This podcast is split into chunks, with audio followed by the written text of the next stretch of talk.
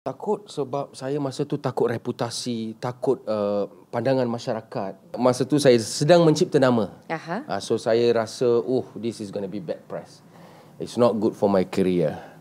Uh, so uh, selain daripada itu juga tak nak bagi orang tahu sebab saya pun sendiri tak tahu apa is going on. Okay. Uh, uh, so kita pun tak tahu apa aku dah gila ke apa ni.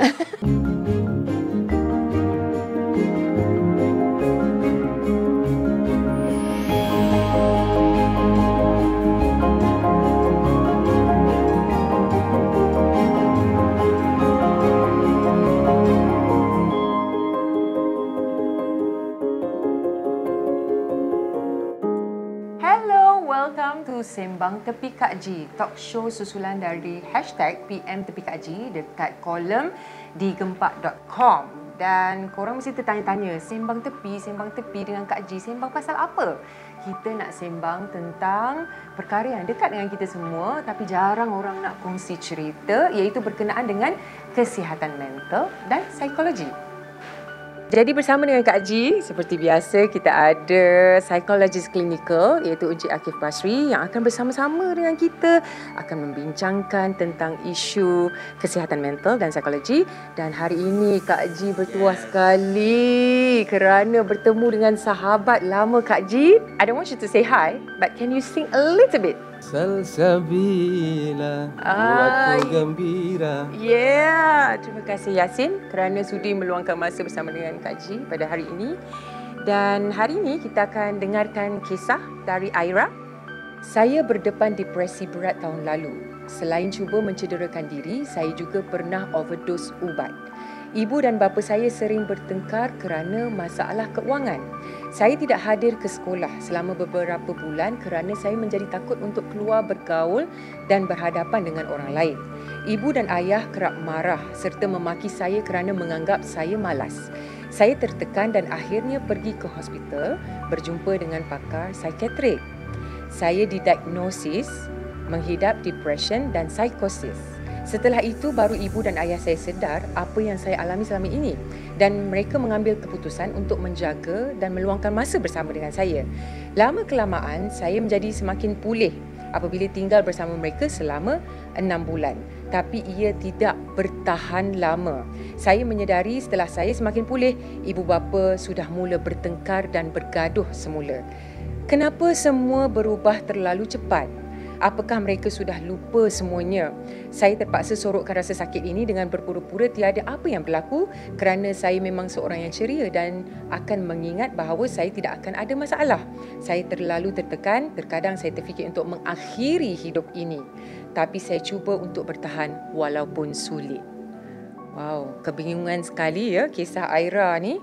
So berdasarkan maklumat yang kita ada ini kan nampaknya uh, Aira uh, ada depression dan juga kata tadi ciri-ciri psikosis okey Apa itu psikosis? Kalaulah ada penonton kita yang baru dengar perkataan tu. Hmm.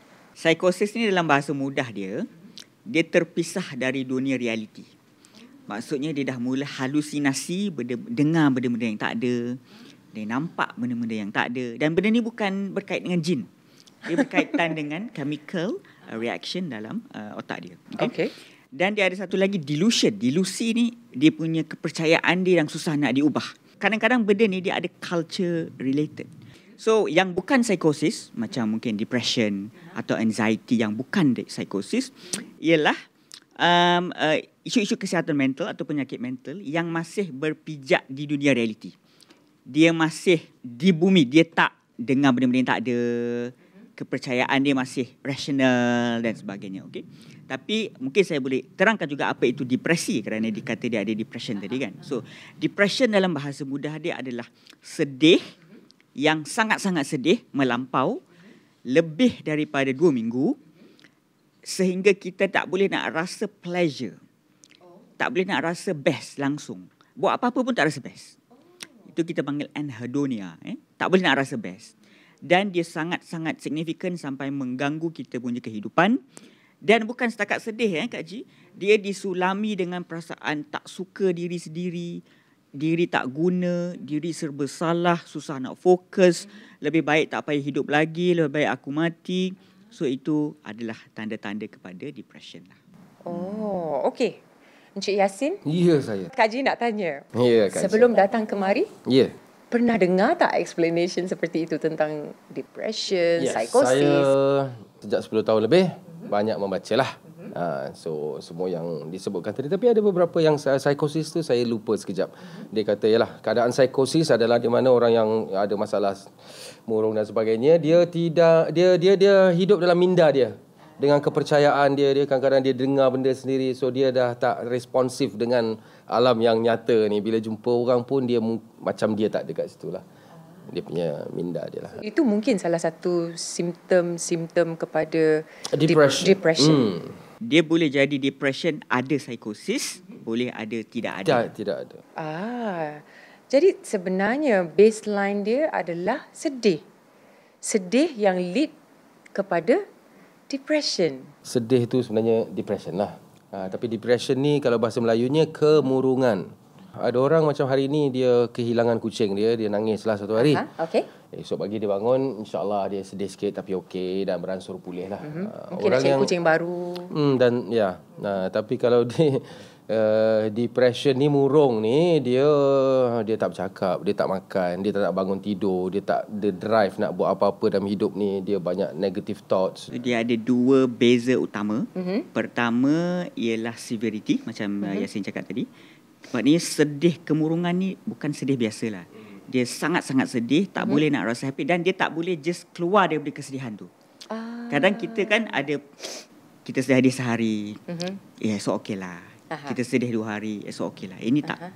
Dia nak keluar tak boleh keluar. Jadi sebenarnya apabila anda murung, ianya sangat memberi impak kepada kehidupan sampai tidak mampu berfungsi langsung. Betul. Itu yang ramai nak bunuh diri bila murung. Pasal misconception ni sebagaimana kita sebut tadi lah. 10 Aha. tahun lepas bila saya didiagnose dengan bipolar disorder, saya pun terkejut benda ni kan. Aha. So bipolar ni dia juga ada ada bipolar ni bi uh-huh. adalah dua. Mhm. Dua, betul. Polar adalah kutub. Maksudnya satu Kutub tinggi, satu rendah. Utara, kutub selatan. Okey. Okey. Kutub selatan Aha. kita panggil depression lah. Episode depression. Macam kita sebut tadi lah. Kutub utara sama ada kita panggil hypomanic ataupun manic. Yang mana tiba-tiba dia jadi opposite kepada depression. Dia bertenaga, banyak idea, semua benda nak buat, impulsif, tiba-tiba rasa confident, tak payah tidur, banyak sangat. Semua dia nak buat lah. Mungkin Jadi kita nak selitkan sikit tentang bipolar. Kerana tetamu kita ni uh, Pernah mengalami bipolar. ya pernah Kalau mengalami. tidak dia tak jemput saya datang hari ni. Tak, but you know, uh, you're so cool because you come up Now and I'm you cool want to talk about because, it. Uh, I sedikit sebanyak dapat manage lah, dapat kuasai Mhm, lah. Tapi kalau you tanya orang yang sedang masih lagi menghadapi masalah, I don't think they want to talk about it. So bipolar basically, as you mentioned earlier, it's the chemical going on in your body. Yes, yes. It's not about other people. Ya, ya, it's ya. not about It's trigger. bukan It's for you. faktor luaran, bukan faktor luaran tapi faktor dalaman, uh, maknanya hormon dan juga chemical-chemical yang ada dalam sistem saraf kita ni dia ada masalah sikit. Dia ada tak seimbang. Seimbang. Ha, so bila dia tak seimbang tu eh pasal aku rasa sedih ha? Padahal tak ada benda yang nak sedih pun. Aha. Kan ha? So just it's just inside. Okay, as you mentioned juga, sebenarnya benda tu tak tahu sebenarnya rasa apa going on for six seven years. Saya pengalaman saya yeah, ha, betul. and then you you reach out Reach finally. out. Ah, ah. Apa yang membuatkan you oh reach out. yeah. Sudah tentu sebab nak menyelesaikan masalah itulah. You you kenapa tidak sebelum tu? takut, takut sebab saya masa tu takut reputasi, takut uh, pandangan masyarakat. Masa tu saya sedang mencipta nama. Aha. Uh, so saya rasa, oh, this is going to be bad press. It's not good for my career. Uh, so uh, selain daripada itu juga tak nak bagi orang tahu sebab saya pun sendiri tak tahu apa is going on. Okay. Uh, so kita pun tak tahu apa aku dah gila ke apa ni. Atas faktor-faktor itu Aha. saya kekalkannya sebagai rahsia. Ah, for six seven years, and then you reach out, didiagnose. Kemudian how do you feel? Saya reach out didiagnose salah pada mulanya. Saya pergi Ah. jumpa doktor, doktor cakap saya ada general stress. General Sebab dia tengok saya normal. So dia pun tak ada simptom-simptom yang da- dapat dia lihat, dapat nak point out ah bipolar kan. Ah, So dia cakap general stress lah bagi saya ubat lah. So saya makan lah ubat tu rasa macam hari-hari makan hmm, tak ada benda rasa sama je I still feel miserable kan. Aha. So dia dah tak ambil ubat tu sehingga berlaku manic episode lah. Uh, dua tahun kemudian daripada diagnose tu. Tunggu. Uh, yes. Kalaulah mereka baru dengar perkataan manic. Manic. uh. Okey, Akif, manic. tiba-tiba bertenaga dan perubahan mood yang swing yang sangat ekstrim Wow. tiba-tiba bertenaga tak boleh tidur banyak sangat idea banyak sangat terfikir nak buat apa Aha. 10 benda nak buat time tu juga nak buat semua Sekaligus. sekaligus at one time tak tidur bermalam-malam tiba-tiba rasa confident Yang sangat luar biasa. sangat luar biasa That's what happened to you? Yes. Uh. what was your experience So my experience mania climb dia dua minggu uh, yang ini yang episod pertama eh. Episod pertama. Dua minggu tu tak tidur lah. Tak boleh Wow. tidur. Hypoactive. Hypoactive hypomania nak nak buat segala-galanya lah. What did you do during that time? uh, ada buat lagu ada buat production uh, eh. Segala-galanya buat lah. Itu episod pertama. uh, episod pertama. Uh, And tapi after two weeks tu your body akan breakdown lah. Ah, tak cukup aha. tidur kan semua. Aha. 14 hari tak tidur kan. Macam ada dah tidur sejam dua. So sangat tak ni lah. Aha. So crash tu you akan uh, ni lah. You akan depression gila-gila lah. You menangis lah. You menangis. Oh. You akan ni. You dah tak betul lah. You dah... Uh, basically keadaan you adalah just right for people to take you to the hospital lah. And then lepas tu dia akan de- depress habis. Hmm, dia Crash, akan dia akan crash. crash. Akan, kita tapi panggil dia crash uh, lah. ada yang uh, bipolar yang ada depression ada yang tak ada Hmm. so dia Ya. ada beberapa jenis jugalah Ya. Oh, kalau tak ada uh, bipolar yang tak ada depression, adakah akan lead to some something else pula? Uh, maksudnya kalau bipolar tak ada depression, hmm? dia mungkin akan uh, normal, Mhm. mm-hmm. tapi lagi dia ada manic atau hypomanic. Ah. Uh, tapi dia tak jatuh kepada depression. Uh, pun ada juga. Uh, Saya nak yang ni boleh? Saya punya ada om, tak ada om. Ah, okay, itu yang episod pertama. Uh-uh. How about the reaction, the people around you? Yeah, we want to know. Ah, terkejut lah, terkejut, tak faham. Uh, ni ada yang kata, eh okey lah dia. Kan some family cakap, eh apa lah Yasin dah macam tu. Eh, ada kawan-kawan jumpa, eh lepak dengan dia semalam, okey je. Ah. Uh, so tapi because you, you berubah-ubah tau. Ah. Ah, you lepak dengan orang ni sekejap, you okey. Sekejap lagi Tapi you, you, pergi. you realise that? You realise? Yang sedar semalam tu tak- sedar tetapi you tak sedar yang you tak betul sebenarnya. Ha, itu you tak sedar. You sedar you dekat mana, you sedar you cakap dengan siapa eh, tapi you tak sedar keadaan you. Hmm. itu namanya insight. Eh? Hmm. Ah. Bila kita ada good insight, insight ni bahasa Melayu dia celik akal tau. Mm-hmm. Uh, uh, foresight pandang ke hadapan, eh? mm-hmm. insight memandang ke dalam. Mm-hmm. So memandang ke dalam maksud kita faham tak diri kita. Mm-hmm. So when we have good insight tentang kita punya cara fikir, mm-hmm. kita punya badan rasa normal ke tak, mm-hmm. kita akan tahu ini bukan aku yang normal ni. Mm-hmm. Tapi orang yang ada poor insight dia takkan sedar. Bila dia okey, Ah. bila dia tak okey. Ha.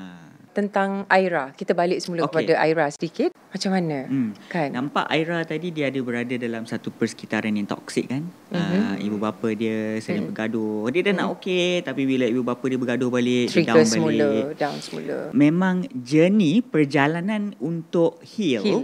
Mm-mm. dia bukan perjalanan yang straight heal. Hmm. Dia bumpy betul tak Oh, Yasin? sangat. Dia naik turun ke depan ke belakang, Oh, naik ya. Ke tengah, ke turun ke tepi. tengah ke Mm-mm. tepi. Mm-mm. So yes, it's not a straightforward healing process. Mhm. Dia tak sempurna begitu, tetapi jangan give up. Mhm. Uh, boleh teruskan bincang balik dengan doktor. What can I do?